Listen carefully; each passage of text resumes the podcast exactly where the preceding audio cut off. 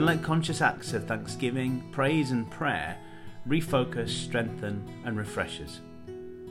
What comes in through our eyes and ears is so important.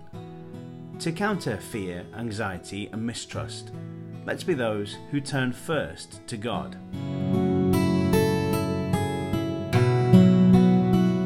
Philippians 4 verses 6 to 7. Don't fret or worry. Instead of worrying, pray. Let petitions and praises shape your worries into prayers, letting God know your concerns. Before you know it, a sense of God's wholeness, everything coming together for good, will come and settle you down.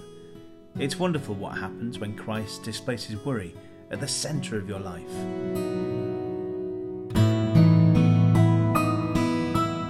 Let your prayer focus be for those in businesses of all sizes seeking to manage all the personnel, financial, and logistical challenges they are facing.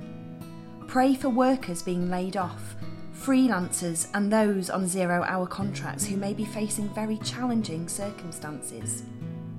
Pray for warehousing staff, hauliers, and delivery drivers working extra hard to supply shops and homes with goods at this time.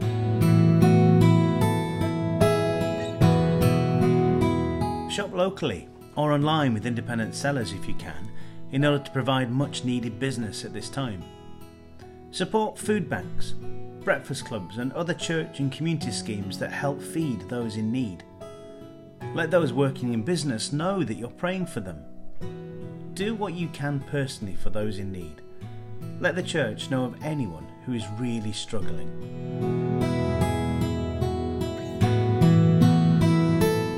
Let your worship focus be O God, you have done great things.